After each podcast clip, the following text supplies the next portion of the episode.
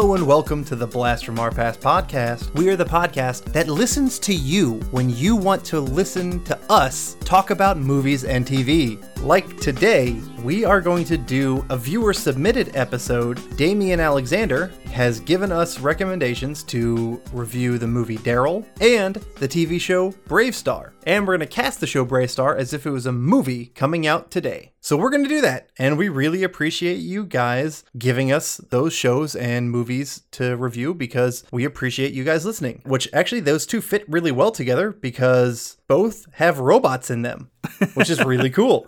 It's true. Uh, so I'm Adam. I'm John. And this is awesome. I'm excited. We actually got someone who like sent us an email and is like, hey, here's some suggestions. And it's like, cool. All right, we're going to listen to that. We're going to do that. And we've had a few other suggestions. I know uh, yes. we've got a, a couple things coming down the pike from people who've uh, suggested. And to me, it's really exciting, especially if it's one that we didn't particularly watch or listen to, kind of like when we had Corey on for Monster Squad, because mm-hmm. it gives us something new to watch that we hadn't before, which is always fun. Although, admittedly, I've seen, I'd already seen both of these. So for me, D A R Y L, I definitely loved D A R Y L as a kid. Yeah. BraveStarr, I think I might have seen one episode or two episodes. Like, it was not one that was in my my pantheon of nostalgic love, right. But it was one that I, I, I'd heard of. But, like, I dived into it, and I watched quite a bit. I've got a very important question for you. Yes. Earlier, you said, coming down the pike. And I know that's a thing. I always say coming down the pipe. What's the difference?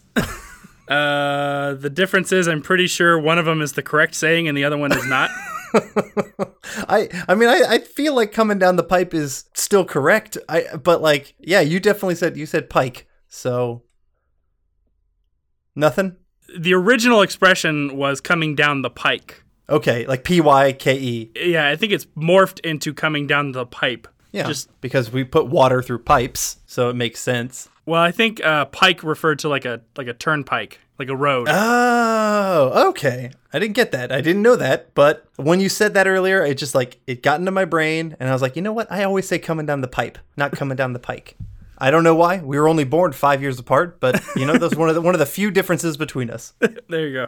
D A R Y L, D A R Y L, the movie that we're going to be reviewing, came out in nineteen eighty-five. What else happened in nineteen eighty-five? Because this was a year we already did when we did the movie Explorers. So what else happened in that year? I mean, there's quite a few things that happened. I'm not actually going to touch on anything relating to movies because a lot of things happened in movies and a lot of things happened in movies that we'll probably touch on. A couple of interesting things that happened. It was a big year for a young man named Mister Lionel Richie because he won a Oscar for Best Original Song, and I didn't know that this song came from a movie, but he uh, he won an Oscar for the song Say You, Say Me. That actually came from the movie White Nights. Say you, say me, say for always, that's the way it should be. Which I, I've never even heard of. Never heard of that movie. And then he also won a Grammy for Song of the Year for a song that he did with Michael Jackson called We Are the World. We are the world, we are the children, we are the children, we are the ones who make the perfect, so let's rock it, so let's rock it. Yeah, I mean, that's that's an amazing song. So, uh, so big year for him. A few other things that uh, happened in uh, nineteen eighty-five. nineteen eighty-five is when we finally got to see Snuffleupagus oh. on Sesame Street. He wasn't just an imaginary character anymore. Yeah. Also, uh, another young man named Robert Downey Junior became a cast member on Saturday Night Live for all of one season. A lot of people don't know he was actually on Saturday Night Live for a year. Yeah. There's some surprising one-year people in Saturday Night Live. Yeah, he's one of them. There's a really really interesting history that sort of happened in S N L in the eighties when uh, Lorne Michaels initially left and didn't know if it was going to keep going, and they had to get a new producer, and all kinds of crazy stuff happened. But there were some there were some really good uh, episodes that came out of the eighties. Last thing that happened in nineteen eighty-five, uh, which I for some reason I thought this would have happened earlier than it did, but the uh, historic Route sixty-six was finally taken off of the highway system. Oh, okay. It no was no longer an official highway. Why is it taken off the highway? Because if it's historic, shouldn't it stay on the highway system? Well, it's now the, it's now referred to as the historic Route sixty-six because of where it goes, but because of the interstate system bypassing a whole bunch of stuff. Yeah, it's useless. Route sixty-six is worthless. Well, it is now. It wasn't then. It wasn't before we had, you know, the interstate system, but since we've had the interstate system, it became worthless. A lot of the parts of the of the highway just were integrated into the interstate, and basically it was no point in really having an actual Route sixty-six anymore. Woo! That's some exciting stuff. Sorry. Hey, it was the eighties. What are you going to say? Yeah, and I've had a bottle of wine, so fuck it. Well, without further ado, let's get into D A R Y L. D A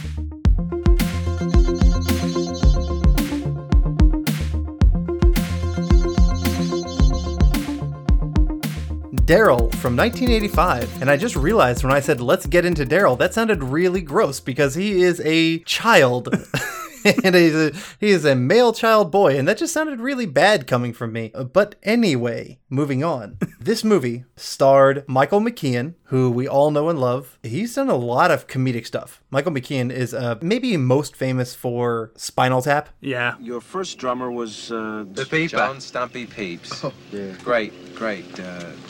Tall, blonde geek with glasses.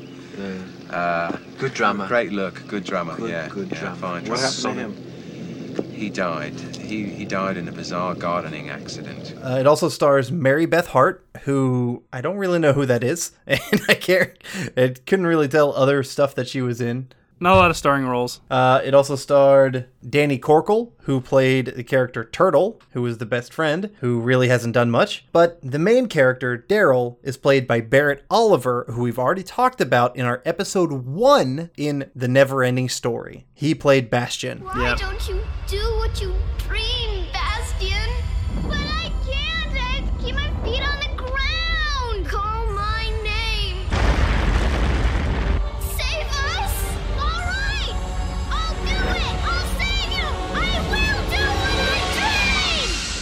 He was a staple of eighties kids' movies to me. Absolutely. He appeared in uh, quite a few things, but obviously NeverEnding Story, D A R Y L. He was also in Cocoon, which isn't really a kids' movie, but I definitely remembered watching that in the eighties. Great movie. And I want to add that the doctor, uh, Doctor Stewart, I think is his name, in this movie was played by Joseph Summer, and I best know him as Mister Ducksworth from the movie Mighty Ducks. Collect your personal belongings, Gordon.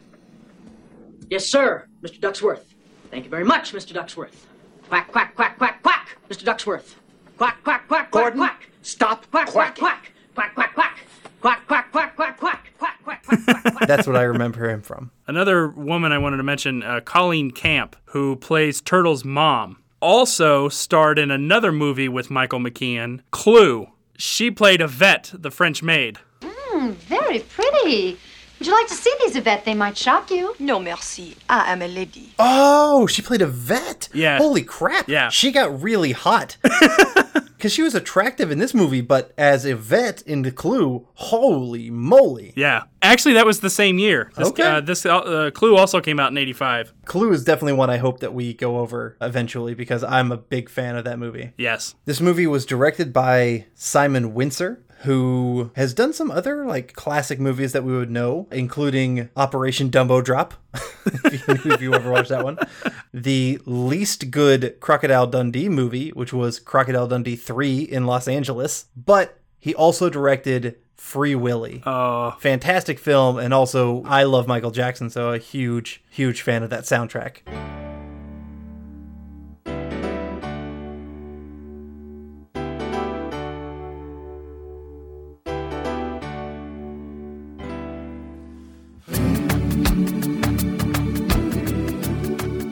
It's a touching movie. No matter how cheesy it was, it was it was touching. Uh, so we start the movie off, and we just kind of see these mountain ranges. I, this is the first time I watched this movie in, I don't know, at least a decade, if not fifteen years or so. Right. And the first shot, you know, starting off a mountain range, and then you hear this huge, surprising helicopter go over the mountain, and it just kind of freaked me out. I don't know if you got surprised by that, too. No, I, I'd watched it a, about a year ago. Oh, okay. So I still, it was still relatively fresh in my mind. Gotcha. Well, yeah, it shocked the hell out of me, because I really didn't remember, I didn't remember the, the minute details of this film. Mm-hmm. I know the main stuff, But this one, much like some other films, I just kind of really haven't touched in a long time. And I just, I, but I remember loving it as a kid. Absolutely remember mm-hmm. loving it. Yeah. So I was excited. I was absolutely excited to get started. So anyway, we start off with this surprising helicopter over the mountains. uh, we see a boy in a car. He gets dropped off by the woods and has to go run. It's just, it's all kind of a very confusing opening. Yeah. The helicopter, you know, follows this car that had just dropped off the boy in the woods. Then this car just drives off the side of a fucking cliff and basically commits suicide off of a cliff. A little bit crazy to start yeah. this kid's movie. We find this kid, D A R Y L, who is, gets found by this old couple who, who he kind of meets in the woods. He really doesn't know what he's doing or anything about himself. You kind of go to a doctor and he kind of says that, you know, he has amnesia. It's just, it's all kind of weird. These opening like five minutes are just, it's to set up some mystery, to set up some suspense of what the hell is going on right now. Yeah. Who is this kid? Because this kid has no idea who he is or where he came from, they take him to a child care facility. Really, we kind of get these setups. This kid is kind of like a, a genius. He he kind of picks up on stuff really quickly. Mm-hmm. He just knows things that other people don't know. Things like they do this eye test, and he looks at the eye test. He then just turns around, and he memorized the whole damn thing and recites it to the doctor. Yeah. Can you read the letters on that board over there?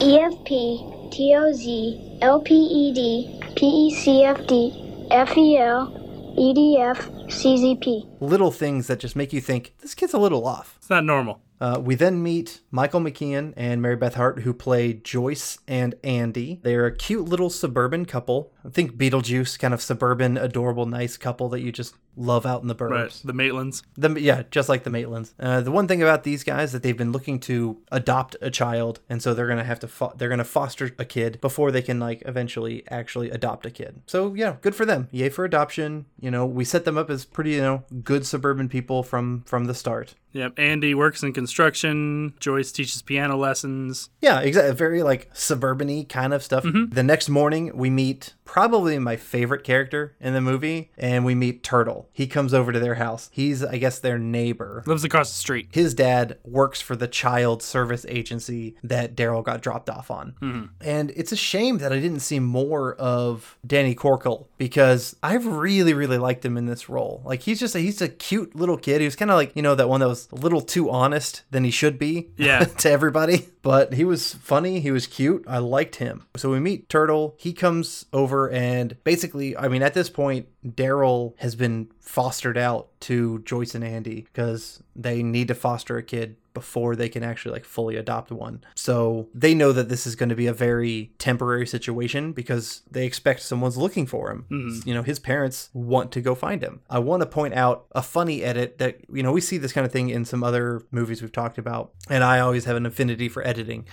but you have a, a basically a line. Promise me, the subject of his memory loss is out. Deal? And then the exact next cut, you see D A R Y L and Turtle hanging out and they're talking about his memory issues. Yep. That kind of shit of like the setup of, no, don't do it. And then the next cut, you do it. Yeah. It works. It makes my little editor heart grow three sizes.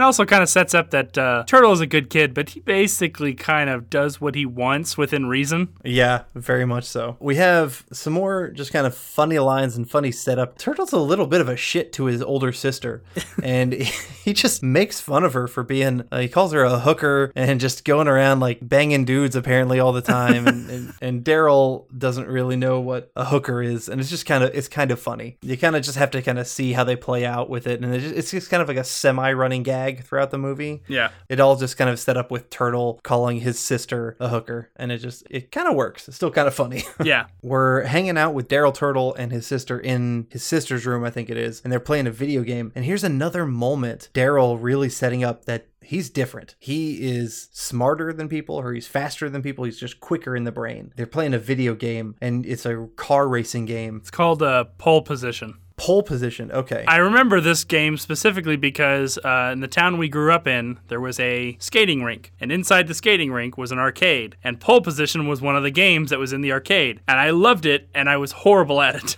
it. Oh, man, we had so much good times at that skating rink. Yep. Carpeted walls. Oh, fucking loved them. But yeah, so D A R Y L is like, you know, his first time playing the game, he is ridiculously good at it because he watched Turtle play it one time and then he just kind of picked up on it. Um, and that's a, a recurring thing that we kind of see early on in the film is D A R Y L, he can watch something and then he'll immediately know how to do it perfectly after that. D A R Y L goes to school. There's just kind of like more setup of this kid being different. Uh, he outsmarts the teacher and just kind of uh, corrects Turtle's paper, his like little quiz that they were doing. And he really shows up the teacher in front of everybody. There's a weird scene of the girl in front of him acting incredibly flirty with D A R Y L. Did you think that was weird? They were a little too young for it, that shit. It, it did seem a little off. And unnecessary for that scene. Yeah, the girl never comes back in the entire movie. She was completely worthless. D A R Y L being a cute kid, that's not anything that was like that came back or was a theme in the film. Mm-hmm. So I don't know why they included it. I don't either. Yeah, you saw like a ten-year-old girl giving the fuck you eyes to D A R Y L, and that was that. Now we get to a fun little setup of D A R Y L and Turtle and Andy playing baseball in the front yard. Same kind of thing as we saw with the video game is D A R Y L kind of figures out, you know, what's going on and how to do batting. Then he immediately picks up on it. After the first pitch, D A R Y L then immediately becomes a fantastic hitter for Little League Baseball. And Andy's all excited because he's the coach of his town's crappy Little League team who have apparently sucked forever. D A R Y L's going to be his secret weapon. So he's like stupid excited. It's a very suburban-y kind of yeah, fun, cute dad kind of thing. The scene after that, the sister comes back from a date and we get this really a kind of a cute scene of D A R Y L and Turtle on their walkie-talkies, and they called each other C Q and Q C. I had no idea what the hell those stood for. Did you figure that out? No, not an idea. It, it pissed me off. I think like these kids outsmarted me because I wanted to know what the hell C Q and Q C stood for because they, they kept going. This is C Q to Q C. Come in, Q C. This is C Q to Q C. Come in, Q C. Over. This is Q C. Come in, C Q. What is happening? Over. C Q reporting. She's gonna start hooking any second. Right in front of her own home. My God, she's shameless. Oh, this is disgusting. And I feel like I should have figured it out, and I couldn't. And I'm over thirty years old, John. I really don't think there was a code there. I think it was just something they came up with. To me, that seems like codes that kids would come up with. We'll just use two letters and switch them. I am on the opinion that everything has a deeper meaning in that sense. And, like, a good filmmaker should have, like, you know, had a real depth behind it. And there's a whole story. And then there's, like, a prequel that they could do. And then there's all this canon filmmaking, other stuff. Like, you could go into the D A R Y L universe, and I feel like it all starts with the C Q and Q C shit.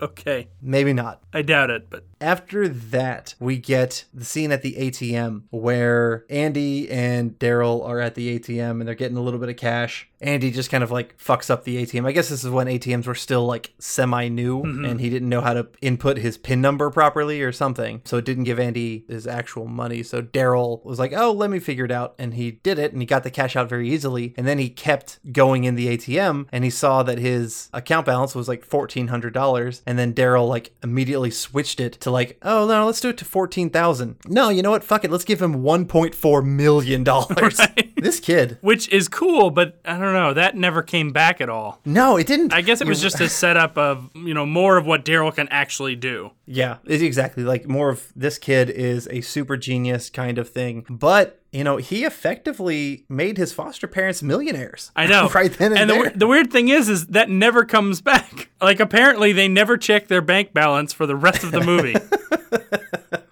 So I, I'm assuming that, yeah, exactly. They just, you know, if it was me, I would just shut up and assume it's a bank error and keep moving forward with my life and be happy. We then get a cute scene at the baseball game. D A R Y L being the quote unquote secret weapon. He plays for Andy's team with Turtle. D A R Y L is just absolutely slaughtering them. He's batting cleanup and he's just walloping them. And it's good. It's a team that always seems to beat the crap out of their team. And so Andy's super happy. But what it also then turns into is the mom, Joyce, she wants to be a mom. Mm-hmm. And one of the things that's disappointing her a little bit with D A R Y L is that he's too perfect. This kid can do anything. She she's not getting the chance to be the mom that she wanted to be. Right. And so now she's getting sad. And here we get a moment where Turtle is really wise beyond his years. Like, he's, what makes him, a, a, a, you know, enjoyable in my mind is, you know, he's just one of those kids who's probably the smartest person on screen, even though he is a kid. Very in line with the younger sister from Monster Squad or the younger sister from Hocus Pocus. You know, they're the smartest people whenever they're on screen, and that's just that. Yeah.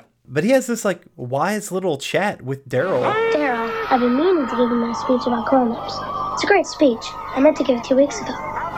Grown-ups have to feel like they're making progress with you.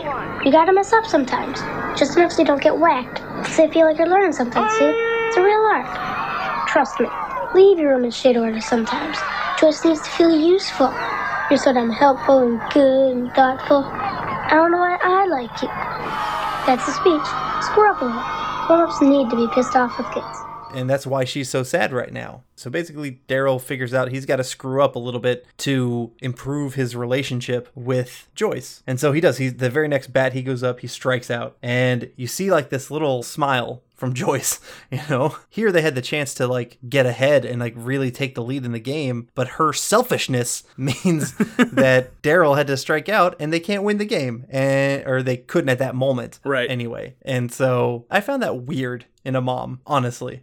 Eh, I can kind of understand it. Let's speak to a legitimate parent. You have two children. Yes. And do you wish your kids were perfect, or do you wish that they, you know, that they needed you like they do? I mean, it's a give and take. I mean, you want the, you know, as a parent, you want them to be perfect, but you kind of want to be the one that gets them there. So it's all about you, you selfish bastard. Yeah, pretty much. Um, no, no, no, because it, it if they were perfect, that would be great. But, I mean, no kids are Daryl. So for her, I'm guessing she's she's not getting the parent experience that she wants. Because, there, I mean, there is times where you have to be the bad guy. And there are times when you have to make sure that there's a lesson there. And, and you know, you find your your teachable moments and stuff like that. And this is the one that I've not struggled with, but the one that I've tried to, you know, kind of be open for is be ready to let your kids fail at something. Mm-hmm. Because failure is the best teacher. And you're Your kids are great at failing.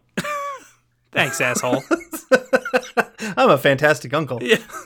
Fucker. My kids are awesome. So we're still in the baseball scene, and, and what I really liked that they did with this film was Daryl wasn't the hero of this baseball scene. The kids really wanted to try and win it, and Andy wanted to win the game, and as opposed to Daryl, who was this perfect kid, you know, who could easily win the game for him, Turtle ended up scoring and getting two R B Is and scoring the winning run, you know, when the pressure was on, and he's the normal kid. And like, I liked that. For some reason, it was just nice that it wasn't, you know, this wasn't Daryl's turnaround from, I'm going to make Joyce feel good. This was like, you know what? Turtle is, you know, a good kid too. And like, he can turn this around and he can like, he can win the game. It doesn't have to be on Daryl's. And so, right. I don't know, this, it's kind of a weird thing, but like, I like that. I like that a lot, actually. Yeah. So after this scene, basically, we get some setup that that Daryl's quote-unquote real parents want him back. You know, okay, he's just being a foster kid. Now his parents have found him and they want him back. These quote-unquote parents come to his home and they are old as hell. Right. You can just tell.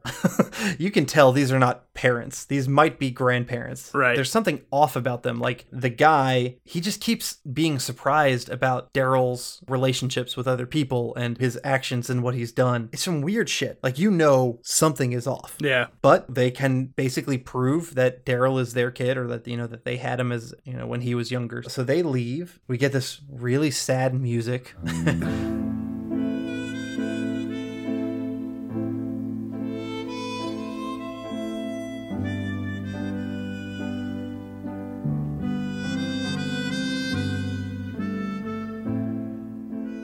They go to the airport, flying back to their place. And an important scene is here, Daryl goes up and he wants to kind of see how the plane is working and how the pilots, you know, like any kid. Yeah. Like any kid is going to go up to the pilots and be like, oh, I want to I want to see the cockpit and I want to, you know, see how they fly the plane. But it's different with Daryl. Because from all the setup that we saw before, if Daryl sees something for one time, he can do it later. Right. This is just a little bit important in that we see Daryl is just absorbing all the shit that he needs to fly a plane. And you get, it's not really a big line, but I chuckled at it. It was talking with the pilots about, you know, different things in the plane, and they start doing calculations, and he corrects the pilot. Yes. And the uh, I forget what the pilot's name was, but the other pilot kind of laughs and goes, "He's after your job, Bill," or whatever the guy's name was. Yeah. And it kind of made me, just small little thing made me laugh. The pilots thought it was like a point four, but D A R Y L corrected him. He was like, no, it's point six something or whatever it was. Yeah. I have a hard time, though, seeing any scene where a kid goes up to a cockpit without thinking about the movie Airplane. Oh. Just because of the funny interaction between the kid and the, the pilots. Ever been in a cockpit before? No, sir. I've never been up in a plane before. You ever seen a grown man naked? So while they're flying, D A R Y L really calls out the, the quote-unquote parents. Even he knows that they're not his parents at this point. And they, they take D A R Y L to like this science place, and they're giving him these tests. And this is really just like freaky shit that's going on now. We're really trying to like grasp what is D A R Y L. They go into his brain, and his brain looks basically like a computer program. Yeah. And so here it's finally clicking, at least for me, before they even like really say the words robot or like they show you what the acronym D A R Y L stands for. Here is where it really should click for the audience. Like, holy fuck, this is not a boy. This is a robot. But from those tests and this kind of stuff, we find out the name D A R Y L stands for D A R Y L, which is Data Analysis Robot Youth Lifeform. Which seems a little forced to me, but... It really was. It seems like they worked really hard to force that acronym in there. Yeah. It's like in Marvel where, you know, SHIELD is an acronym for something, and then Hammer right. is an acronym for something, right. and then SWORD is an acronym for something. Like, they force some of that shit, and this was definitely just like that. Yep. The scientists are just crazy excited because here they created a robot, but the robot has fully become sentient and has created his own relationships, is learning stuff outside of the things that they ever anticipated. Things like emotions, things like friendships, relationships, et cetera. Mm-hmm. Stuff that's subjective. It's not just objective, things that only really human minds can do. Right. So they're stupid excited. We have more tests, wires like kind of hooked up to his brain. We see he he really communicates with other computers really well. But once he's like kind of hooked up into a mainframe, he kind of like can talk to that computer. He becomes in the system. If you will. Mm-hmm. Really, we find out that D A R Y L is a military project, of course. The fucking military. I know. They're almost like always the bad guy in like these eighties kids movies, this kind of thing. Things like Flight of the Navigator, where it's, I know it's NASA and not the military, but like that similar kind of right. things uh, between these movies, in my opinion. Yeah. But they wanted robots to become soldiers, obviously. Right. To become efficient killing machines. That's what this D A R Y L project was initiated for, was for the start of creating soldiers. And they want more adult life forms, not kid life forms. So ultimately, the military wants to scrap the entire D A R Y L project, which means they want to shut down the entire facility and they want to kill D A R Y L. In their mind, they're just shutting down D A R Y L, but to us, D A R Y L's a real boy. Right. And he's going to get killed. So D A R Y L's at this facility. We had a kind of cool scene where D A R Y L's watching like nine different screens and he's like watching all these different T Vs and he's playing different video games. But something that I think is pretty important is here we find out that D A R Y L, one of the things that he learned to do was basically to empathize and to sympathize with other people. Mm-hmm. Like the doctor basically asks him, oh, well, why did you do that? And he said, well, because I've thought of how I would feel if someone else did this. Or right. Getting a robot to feel empathy is, you know, that's that's the real sign of what what is human, John. Is D A R Y L human? But he's a robot. He's he's wires and, and he's circuit boards, but he feels empathy and he's sentient. This is a deeper conversation. I'll leave that to the experts. At this point, the doctors really know that they're on to something bigger and better than the military project ever could be. So they actually bring in Andy and Joyce to the compound to see D A R Y L, and the doctor explains the whole situation to them, and they're kind of obviously shocked by, oh, hey, this kid was a robot the entire time. But, but one of the weird things that they said, which I still don't get, they said he's still organic tissue and he's growing. So he's not like a full robot. Like they said that he's actually has been a boy who has been growing and aging. aging. And so I, I, I don't know. I find it strange. So he's he's part robot, but part human because he's organic tissue. I got the impression that the only robotic part of him was actually his brain. Okay. One of the things they say to him is when they said organic tissue, and then he says not even a doctor could tell the difference. So to me, I got the impression that it has nothing to do, like his body is purely human. It's his brain that is robotic. So that, I mean, that's the impression I got from it. So do you think they killed a little boy and scooped out his brains and put in a, a computer? No, no, because they said he was he was not born traditionally. He was born in a test tube. Yeah, you said so. so yeah, so they, they did grow him. They grew him, yes. And somehow they were able to fuse the cells with the robotic brain and then grow the child. You know, here we see with Andy and Joyce and Turtle all at the compound that D A R Y L is not even just in his own body and in his own consciousness. He's also within the computers because he was kind of like talking through them through the interface of the computers, but it didn't actually interact with his body because they're connected, but not. I don't know. It's, it was, it's... he was talking with his memory banks. It's like copying the memory banks to the computer. So then you basically have two versions of D A R Y L. You have one version of D A R Y L that's in the computer, and then the other version of D A R Y L that's still in the body. So fuck having a massive soldier serum. We could have amazing baseball players. We could have a field of D A R Y L baseball players. Like, that would be amazing. Sure. Little League D A R Y Ls, they would win the Little League World Series every year. John, I'm going to, it's a million dollar idea. Just trust me on this. Okay. Only a million?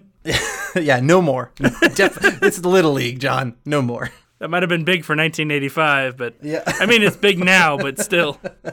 But I just think it's kind of cool that, you know, his body and his memory banks, you know, all this can be in different places at the same time. It honestly, it really reminded me of Avengers Age of Ultron, where basically D A R Y L is Ultron, uh-huh. and he can just like upload himself anywhere, that kind of thing. Yeah, kind of. Basically, though, before Andy, Joyce, and Turtle leave, we kind of see Doctor Stewart, who at first I was very certain Doctor Stewart was the bad guy in this film. Uh-huh. And honestly, like I said, I hadn't seen this movie in a long time. Yeah. To where I was very sure, like, the scientist was the bad guy. And then at this point, like, you really realize, like, no, he's he's not the bad guy. Like, he's in this for science and for learning and, like, knowing that D A R Y L is greater than anything that he initially could create. Uh, and the bad guy is the military complex. Yeah. So Doctor Stewart kind of like sets up this whole plan with Andy and Joyce that he's going to he's going to get D A R Y L out of there. You know, he knows that the military wants to kill him and end this whole project. And, you know, he doesn't want blood on his hands, quote unquote, because he's he's created life. They have this whole fake death scene where the military's there and Doctor Stewart has to put down his creation to an extent, and they fake it and they kind of make it seem like he is terminated. But I don't know why in the program D A R Y L said, oh, they had this whole setup of writing everything down was terminated, and then at the very bottom of the line D A R Y L had like a written out, I hope they don't find us out, or, or I hope they don't figure I hope we get out. away with this.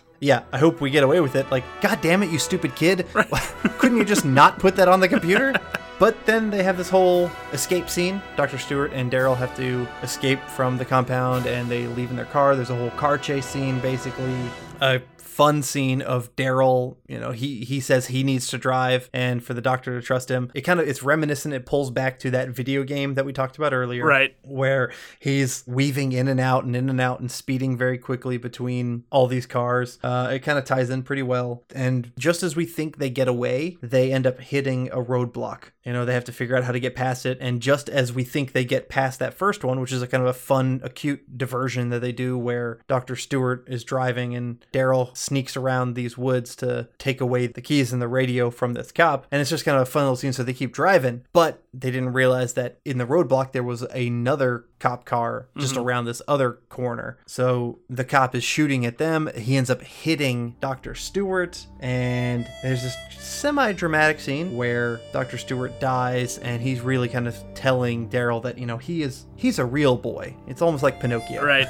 You're a real boy. D A R Y L then sneaks into a military airport because he's still got to get away, and he sneaks onto this sweet-ass jet. It's the S R seventy-one Blackbird. It's the precursor to the stealth bomber that we know now. Okay. I love the S R seventy-one Blackbird. It's like everyone's kind of got like something that they're really into. I really think the S R seventy-one is one of the coolest-looking jets ever. It's just cool. Yeah.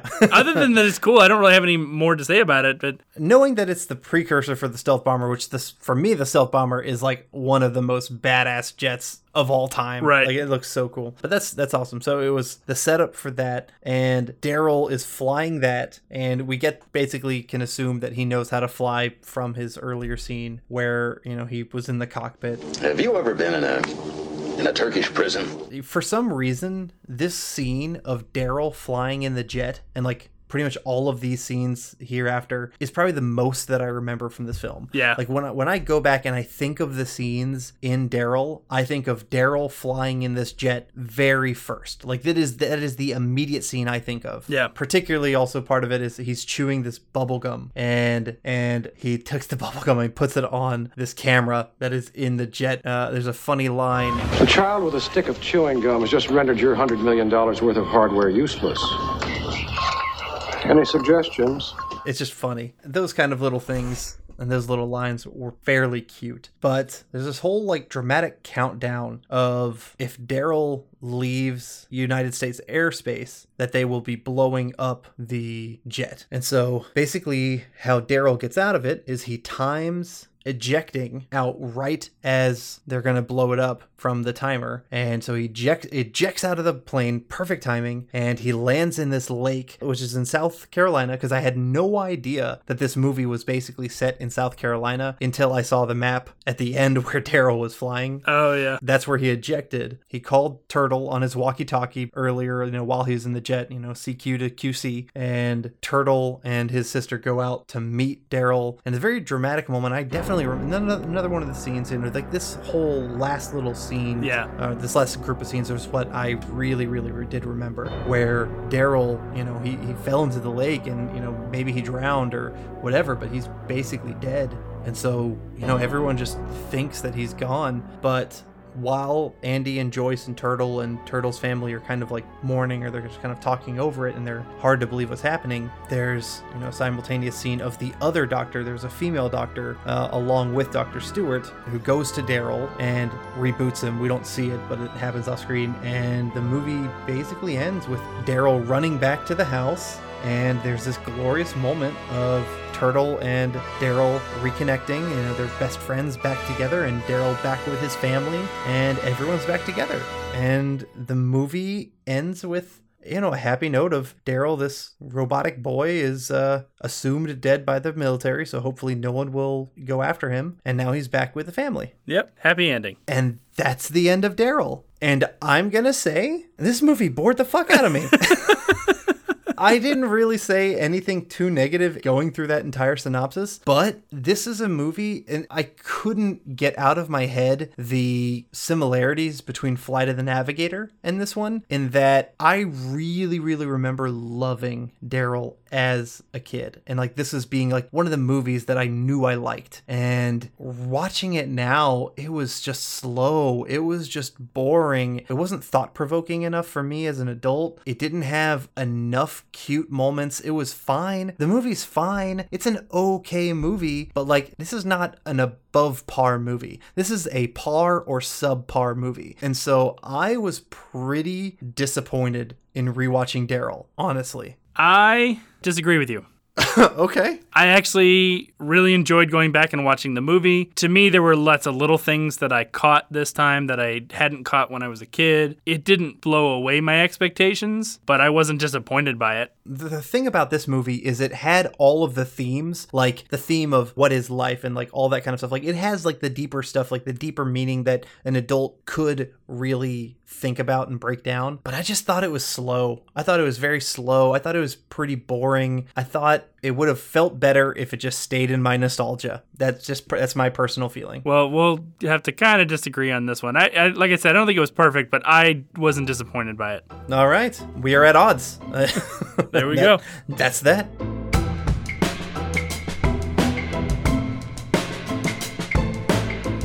All right, and now we're going to talk about the eighties television cartoon BraveStarr. BraveStarr. ran from nineteen eighty-seven to nineteen eighty-nine. It was produced by the uh, animation company Filmation, which also did He-Man and She-Ra, and also did Ghostbusters, not the real Ghostbusters, the other Ghostbusters, which we talked about a little bit, the one with the, the weird ape and stuff. Yeah. Which actually will come into play in this show. It was executive produced by Lou Scheimer, who kind of executive produced most of the cartoons that Filmation did. But Lou Scheimer also played a prominent role in this show. He did several voices. And he's also the narration voice that you hear at the beginning of the introduction. In a distant time and faraway place, the planet of New Texas floats deep in space, shy of three suns, land of precious ore. The carrion rush brought outlaws by the storm. The show has kind of a, it's weird, there's a lot of characters in the show, but there's kind of a small group of about seven or eight people who pretty much do all the voices of almost everyone. Mm-hmm. Pat Fraley does the voice of Marshal BraveStarr. I'm a marshal, but there's no army, Mister McBride. Just me, BraveStarr. Pat Fraley, also the voice of Krang in Teenage Mutant Ninja Turtles. Sucker, you fool! Don't waste time! Your forces are depleted! The turtles are on their way! Install the chip now! Ed Gilbert does the voice of his horse, thirty thirty. I ain't never lost a fight before, and I don't intend to lose this one! Also, who you would also know as Baloo in the Tailspin cartoon. Hey, wait, don't send me away. I've wanted to fly with you guys all my life. It's an order, Baloo. An order? Uh, Lou Scheimer did a lot of voices, as did his daughter, Erica Scheimer. They both did a, a ton of voices, and they're not really known for anything else. I think they, just because they worked for Filmation, probably they figured they could save money if they if they themselves did yeah. a lot of the stuff. But then you also have Susan Blue, who did the voice, uh, a lot of voices, but mainly did Judge J B McBride. Hi, I'm the new judge of New Texas. I guess we'll be working together, huh? And a couple of other big-name guys, Alan Oppenheimer, who we've talked about before. Yeah, huge name. NeverEnding Story was also Skeletor and He-Man. And Charlie Adler, who's very prominent. He's almost as prominent as Frank Welker, just has done a ton of stuff. Mainly he does the voice of Tex Hex. One hero down. Anyone else? I thought not. Show 'em we mean business, boys. Wreck the place! One of the bad guys, and does a bunch of other stuff. We also talked about Charlie Adler when we did Dino Riders, because he did the voice of Hammerhead. You've come a long way to die, youngster!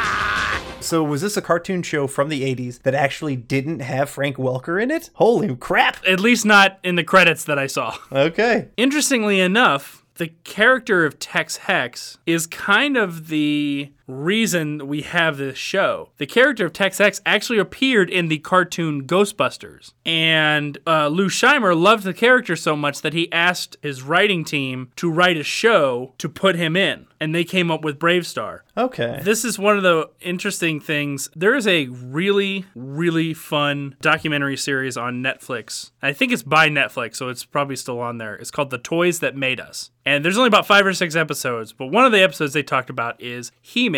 And a lot of people don't know, He-Man was a toy before it was a cartoon. Oh, okay. I forget who actually put together the, the toys for He-Man, but they came up with a concept of He-Man, and then they created a comic book, and then turned that into a cartoon to sell the toys. BraveStarr, Filmation actually created the cartoon of BraveStarr, and then went to Mattel and said, hey, we have this cartoon, what do we think about this? Because they had a whole bunch of characters. And Mattel came in and kind of changed a few things around. One of the things that they did change was the planet that they're on is called New Texas. Like, that's a dar- dumbass name. Originally, it was called New Cheyenne, which I think I, I like that better. Yeah. But they didn't think that people were going to recognize what Cheyenne was, which I hate it when they try to dumb things down for the audience, but they did. So they yeah, they changed it to New Texas. I have to say, very memorable intro.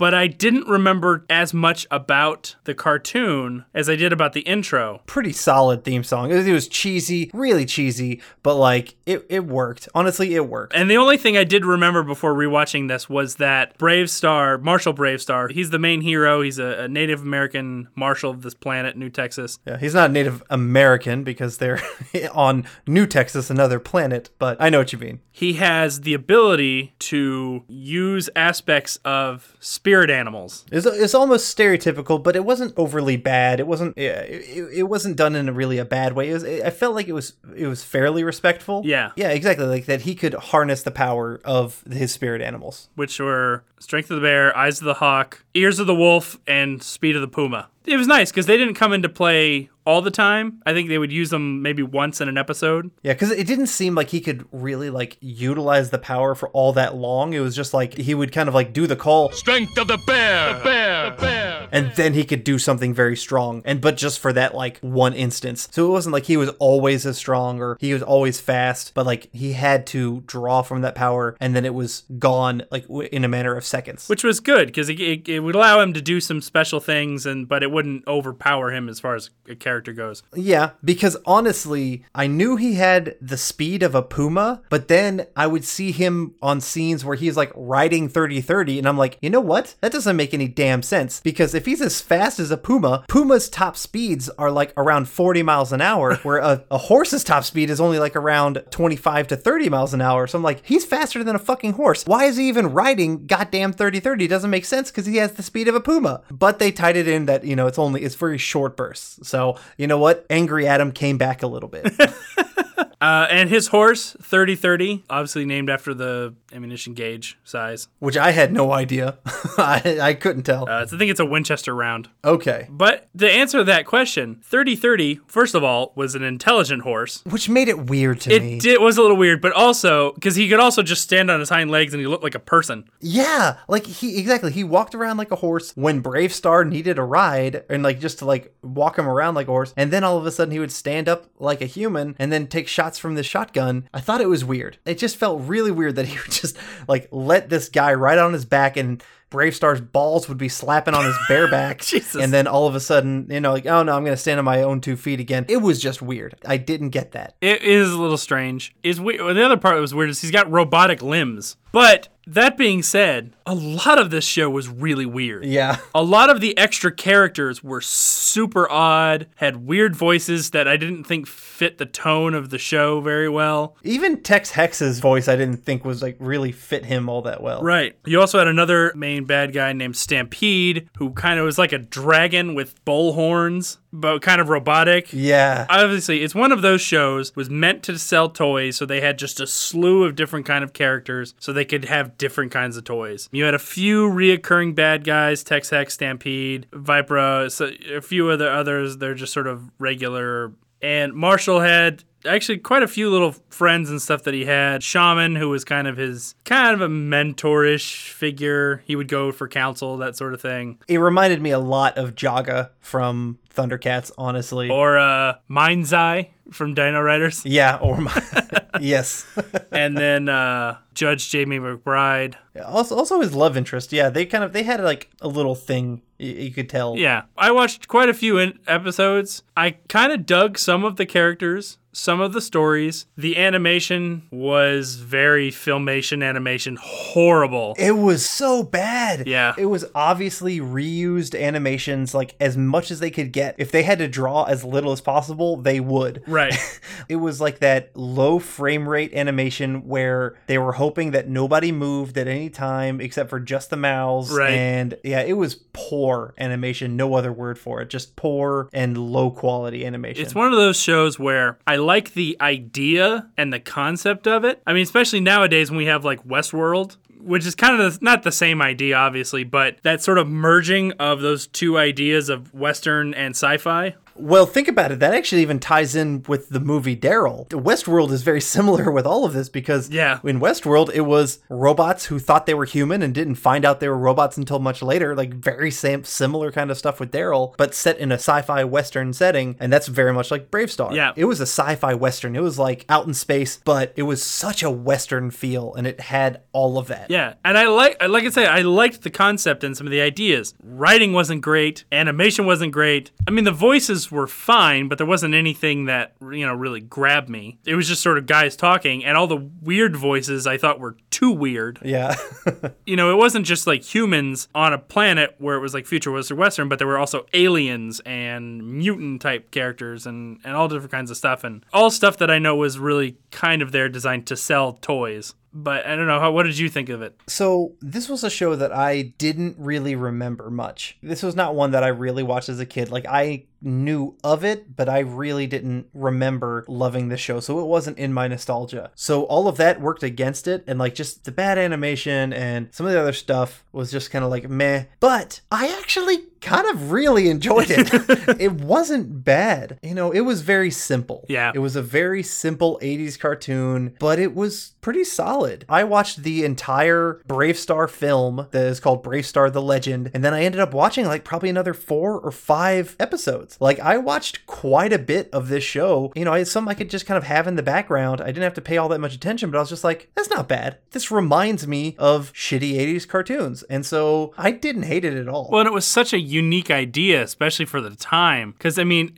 you know, kids weren't really that into West. I don't really remember being into Westerns in the eighties. Yeah, no. So, you know, sci-fi was the big thing, especially after, you know, Star Wars and Empire and, and Jedi came out and all these sort of sci-fi movies that really came out. So anything, it was sci-fi, but it added the Western feel. And to me, that that worked for it. It gave it a unique flavor that... And obviously it only lasted, I think it was like sixty-four episodes or something like that. So it was probably like two or three seasons at most. You know, I think it, it was an idea worth trying. It was an idea worth trying. I, I appreciated like going back and checking it out. If you want to watch it, I didn't find it on Netflix or other stuff, but YouTube has a bunch of high quality videos. Yeah. And so if you want to rewatch this show, just check it out on YouTube. And yeah, there's good stuff on there. So yeah. Thumbs up from me. Yeah. I, I mean, if I was going to grade it, I would give it a solid C plus. It was average. It had some good aspects to it. I wouldn't call it a failure unless you're grading the animation, in which case I would give that one an F. Yeah. But, you know, some better animation would do the show good and, and a little bit higher quality, right? It's something where they're not just trying to sell toys. If I watched this show as a kid, I probably would have loved thirty thirty. Yeah. Because he was just like a badass, like doesn't take no guff. He don't, he don't take no shit kind of a horse sidekick kind of thing. So all in all, actually, not Not a bad show. Surprisingly well, given uh, given the shortfalls it does have.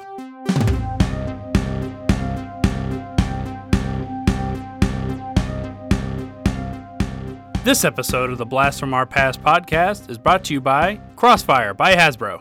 It's sometime in the future. The ultimate challenge. Crossfire. Crossfire. You get caught up in love. Crossfire, crossfire, you get caught up in the crossfire, crossfire, crossfire, crossfire, crossfire, you'll get yeah. caught up in it. All right, and now we are going to recast BraveStarr uh, into probably a movie or maybe a T V show. I mean, nowadays, you can get quality on either movie or T V shows. I could see this as, uh, you know, hell, I could see this as a Netflix series. Yeah. I'd say H B O, but they've got Westworld. Or or maybe just a, even just a movie, mm-hmm. a good movie. There's lots of characters to choose from, and we just kind of boiled it down to a small handful of them. Obviously, got to have Marshal BraveStarr, got to have thirty thirty. Um, I decided to add uh, Shaman and Judge Jamie McBride, because you're probably going to have to have a love interest. Mm-hmm. And then a small handful of bad guys. Uh, Stampede seems to be the one that was kind of the main villain for a lot of episodes, which will be interesting because that's that's going to be a C G character. Definitely. And then you have Tex Hex, and we decided to throw in Vipera, one of Tex Hex's minions and stuff like that. Yeah, she, she wasn't huge in the show, but we can at least cast like a female baddie, and that's kind of nice. Yeah, not just, a, not just a bunch of dudes. So we'll just go back kind of down that list. We'll start with a Vipera. She's just kind of one of the bad guys. She doesn't have much depth to her, and she like has this big big snake thing that she rides. And yeah, she wasn't much, but I mean, I, I am glad that we added her here just to kind of get an interesting female villain who I think for a movie or a show would have a good bit of makeup on. Right. Could be fun. You know, if they get some good writing in, could add a lot to... to the show. So I'm going to go ahead and jump in. This, some of these are weird where you could almost have anyone play Vipera. Yeah. Uh, anyone could kind of disappear into that role. So I wanted someone, since we have two females in the cast, or in our casting, I wanted someone who was kind of a little opposite of how I thought Judge Jamie McBride was going to be and how they're played. So I wanted someone with a little bit of kind of sass and attitude play Vipera. And I went... with kind of a younger actress, actually a really younger actress, who recently played a role where she did have a lot of attitude, and I cast Zendaya. Oh, okay. Yeah, she had a lot of attitude in the, in the Spider-Man Homecoming movie. She's pretty good. She could probably do something with the character, especially since it would be that's she's not even like a secondary bad guy. She's like the tertiary bad guy. Yeah, I, I'm curious how they would, would do that. I, I'm I think she's a good casting. She is just young, and that's the only thing that I'm yeah. kind of curious about. You know, they would have to try and figure out how to not over-sexualize Vipera, because just to me because Zendaya is young. Yeah. But that's I don't I don't I don't dislike that at all. I think that's a that's a pretty solid choice. Um, I went with someone who I think is very similar to you, who had sass and could add some spice and, and just be like a little bit hardened if need be. Mm-hmm. But she's not as young. The actress I went with is has been in I think all of the Fast and the Furious films. I think she could be a pretty badass Vipera. I went with Michelle Rodriguez. I could totally see that. Michelle Rodriguez is a complete badass just in herself, and she could be a pretty cool villain. Yeah. If you kind of give her that, that shot. Yeah. Yeah. I'd buy that. And probably, honestly, you might have the better pick. I'll take it. I'll take the win. Okay. Uh, Tex Hex. He's a fun villain. I liked watching Tex Hex, and he wasn't in every episode. He wasn't needed for everything. Right. But he was a powered villain who had like these magical powers bestowed on him from Stampede. To me, his voice didn't really match his look. Kind of whiny almost. Yeah, exactly. Like a whinier voice than I would have imagined for like a zombie-ish looking kind of villain. Right. And so that's why I initially thought, and I still, I still think he might be the right choice. I initially thought Danny Trejo would be a really cool huh. Tex Hex, but he's old now. Yeah. He is pretty old, but he still could be, I mean, with makeup. His voice though is so different than the Tex Hex voice. Right. And so that's why I wasn't sure. Instead, I went with a guy who almost exclusively plays good guys and almost exclusively is like a hero, and his voice is very Texas because he was born in Texas and he's known for his southern drawl. All right, all right, all right. I think he would be a interesting choice to give him a villain role like this with makeup, and like he's skinny enough that he could do like the zombie skeleton-y Tex Hex. I went with Matthew McConaughey as my Tex Hex. Did you see The Dark Tower? I did not see The Dark Tower. Yeah, that was the, the Idris Elba one, right? Yes, but because he plays the bad guy in that. Oh, does he really? Okay. And from that, I could see him playing this part because he plays sort of a Western-ish type guy, and he plays the bad guy in it. I heard that movie sucked, though, so I never saw it. for, for really cool concept, I was very disappointed in it. So, oddly enough, I ended up going with a Tex Hex that is probably about the same age as Danny Trejo. Ah. He just screams Western. He's got a really deep baritone voice. He looks it. My pick for Tex Hex was Sam Elliott. Yeah, it, when, when I think of Westerns, and actually, I had Sam Elliott for a different role. He is synonymous with Western Hollywood. Yeah. And honestly, like, keeping him out of this film would be a travesty because I would want Sam Elliott somewhere right. in a BraveStarr movie. Yeah. Just because he he's awesome. The only thing that I find strange with that casting is Sam Elliott's voice is so, it's so relaxing. His voice is so low and, yeah, baritone, but it's just like, he he could put me to sleep. Mm-hmm.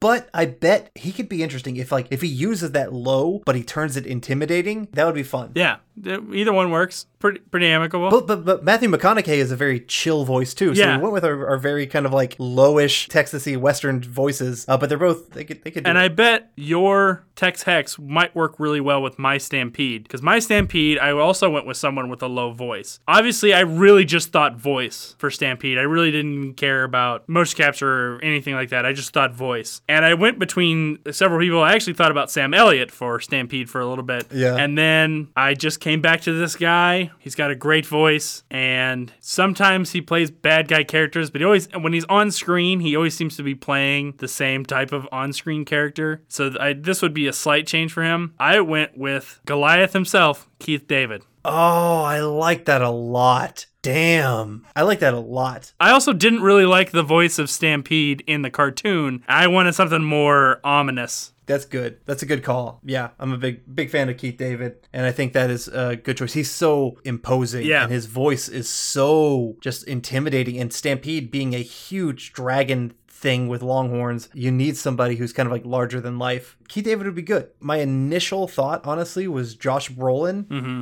Because, you know, you get his Thanos-y voice. But right now, he's in everything. I don't want Josh Brolin in. I don't want him to be my Cable, my Thanos, and my Stampede. Right. And actually, I think we used him as a casting in our Western Badasses episode. Yeah. So so I didn't I didn't need more Josh Brolin. So I fell back to a guy we've cast a million times, and we've used him. When you think of big C G I characters who could do great voices, and Stampede has a fun voice where he does like a like a... like a snarl kind of thing all the time. Greed, cruelty, evil. You are perfection itself. I know that Andy Serkis could do a perfect Stampede, and so I just I was just like, fuck it, I'm I don't I want to stop thinking, and so I'm just gonna give Stampede to, to Andy Serkis. And you know what? It probably would come out just as good. Yeah. You don't want to give it to him because you just end up giving him everything. Exactly. But he's just really good at it. Yeah. So, all right, you know, I mean, I feel bad. I feel bad. I want to give I want to give our listeners something new and fresh, but I'm just like, well, Andy Serkis would be good in that. well, Andy Serkis would be good in that. Like every fucking episode. Yep. All right, so now we have female good guy role of Judge J B McBride. Let me hear your pick for this one first. Yeah, so I'm pretty happy with my choice. I went with some. So Judge J B McBride is she's very strong-willed. She's pretty sassy in her own right. Mm-hmm. She was she was both. She was a female character who was badass in her own right, but she also kind of played a little bit of that damsel in distress. Yeah, damsel in distress kind of thing, exactly. Which I hope they would kind of go away from right. nowadays, and, and hopefully they would. I went with an actress who has played someone who is badass in that she'll be sassy. And she'll just kind of do whatever the fuck she wants. And it's probably also because I've been watching a lot of the Jessica Jones show on Netflix recently. Um, I went with Rachel Taylor, who plays Trish. Oh, okay. In the Jessica Jo- Jones show. Uh, she's a blonde, but I think she could like, you know, she, she could pull off redhead pretty easily. Right. Because I probably would keep uh, J B McBride as a redhead. But she she has got a lot of spunk to her, mm-hmm. and I, and J B has got a lot of that, and so I you know want to see her come up in some bigger roles, and so yeah, Rachel Taylor was my choice. That's not bad. I actually went with a redhead. I went with someone who I haven't seen her play badass good guys, um, but she's definitely been playing a badass bad guy for the last uh, couple years. Even though when she plays a bad guy, you wouldn't know she has red hair because she's bald. I went with Karen Gillan, who plays Nebula. Oh, yeah. I first knew her best as a companion from Doctor Who. She is a sort of a badass character in Doctor Who in the way that that character is, but not in a sort of Western fighting way. And I think it would be a good opportunity for kind of her to take the badass stuff she'd have to do from she you know from playing Nebula and apply it to a good guy role. I think that's a pretty solid choice. Um, I like Karen Gillan quite a bit, and yeah, I, I think that's that's a pretty solid call there, John. Cool. All right, uh, Shaman, wise old guy. I'm gonna jump in with my shaman. Okay. I had a name immediately. I didn't think of too many other people. Maybe one other person, and I I wouldn't be shocked if you cast the other person as Shaman, but I went with an actor who was in Dances with Wolves, and he played the character of Kicking Bird. He is a fantastic actor, a native actor. His name is Graham Greene. Oh, yeah. And he's really good. I like him a lot, and I, I want to see him in a lot of stuff. And so uh, he is my Shaman, and yeah, I'm very happy with that choice. I would be very happy with that choice, too. Graham Greene was amazing. He was amazing in Dances with Wolves. He was really good in The Green Mile. Yeah. Oh, yeah. And you see him in a lot of, you know, roles that aren't just native roles. You know, he can... Yeah, exactly. All kinds of stuff. Sadly, I didn't actually think of Graham Greene for this, even though that's a solid pick. But I went with an actor who was also in Dances with Wolves. He's a little bit younger than Graham Greene. He was also in Last of the Mohicans, and he played Geronimo in the movie Geronimo. I went with Wes Studi. Yeah, Wes Studi, he's an amazing actor. He, he when when you think native actors, Wes Studi is probably at the top of everyone's list because he, it's not that he's native, it's just that he's a kick-ass actor. Yeah. And he was actually the only other name that I really wrote down, and I think he would be a fantastic choice as well. So I can't fault you for Wes Studi at yeah. all. Yeah, I can't fault you for Graham Greene. They're both great. Yeah. No, you have a great pick. No, you have a great pick. I think our castings are getting more and more amicable, yeah, which uh, yeah. is not making for great drama. No, not so much. We need to be a little bit more pissed off when we do this. I might piss you off with my next choice, honestly. All right. That's, I might piss you off with mine, too. So next one, thirty thirty. He's a fucking horse. He's a fucking horse. I'm not really sure how they would do this. I'm sure it's going to be a lot of motion capture, a lot of other things. Yeah. But I still kind of wanted someone who could kind of look... like a buff horse? Like a I don't really know how to phrase that any better than that. If you want someone buff, I mean, you could pick someone like The Rock. But for a role like thirty thirty, where he's not the main guy, I just don't see The Rock in that role. No, I agree. But I did go with another W W E star. He's not quite as big as The Rock, but he's well-known. He's an okay actor. I think this would be, they would have to kind of work with him on this. I actually went with Chris Jericho. Oh, uh, Chris Jericho. Yeah. I'm sh- I'm shocked because I had a different wrestler as my backup, and it wasn't Chris Jericho. Interesting call. Uh, I don't I I don't think I agree with Chris Jericho. Okay. When it comes to wrestlers who have done Southern accents and who could be badass like thirty thirty, the correct name is Stone Cold Steve Austin. God damn it, you're right. Yes. Not Chris Jericho. And he was the man I had as my backup. And so I don't I don't like your Chris Jericho call. Okay. I, you know what? You're wrong. And honestly, the Stone Cold Steve Austin choice that I just said may not be right either. And the choice that I'm going to go with, you might flip out on, or you might love it. I wanted someone, because thirty thirty is like, is over the top, crazy, and like Western, and just over the top, like angry and everything. So I went with an actor who's known for being over the top, and I'm going to tell you a line, and I think you can figure out who he is. And the line is, I said, put the bunny back in the box. Do you know what I'm talking about? I don't. Oh, God. Con Air. And I chose, my thirty thirty is Nicolas Cage. Because his Southern accent from the movie Con Air is so bad that it would be perfect for the movie BraveStarr as thirty, as thirty thirty. So I want someone over the top who's ridiculous. It's Nick Cage. He's my thirty thirty. Boom. Drop the mic. I'm out. I both hate and admire that pick. It's so crazy, it might just work. Yeah, I think so. I'm really going to have to think on that one because I'm really not sure how I feel about that pick. I might like your backup, Steve Austin, better he's than... He's probably, you know, uh, he's the safe choice. But Nicolas Cage is the choice that, like, you you know your your heart wants. Actually, you, you know what? Maybe maybe not even your heart. Yeah, your brain wants Stone Cold Steve Austin. Your balls wants Nicolas Cage. And you know it. Uh, I can't even argue with you. Yeah. I can't even argue with you. All right. Our hero, Marshal BraveStarr. I knew immediately who I wanted. And this is a guy who, after we did our casting for Alpha Flight... For that that Shaman character? I think I would... If I could go back in time, I would have put him as Shaman instead of who I ended up...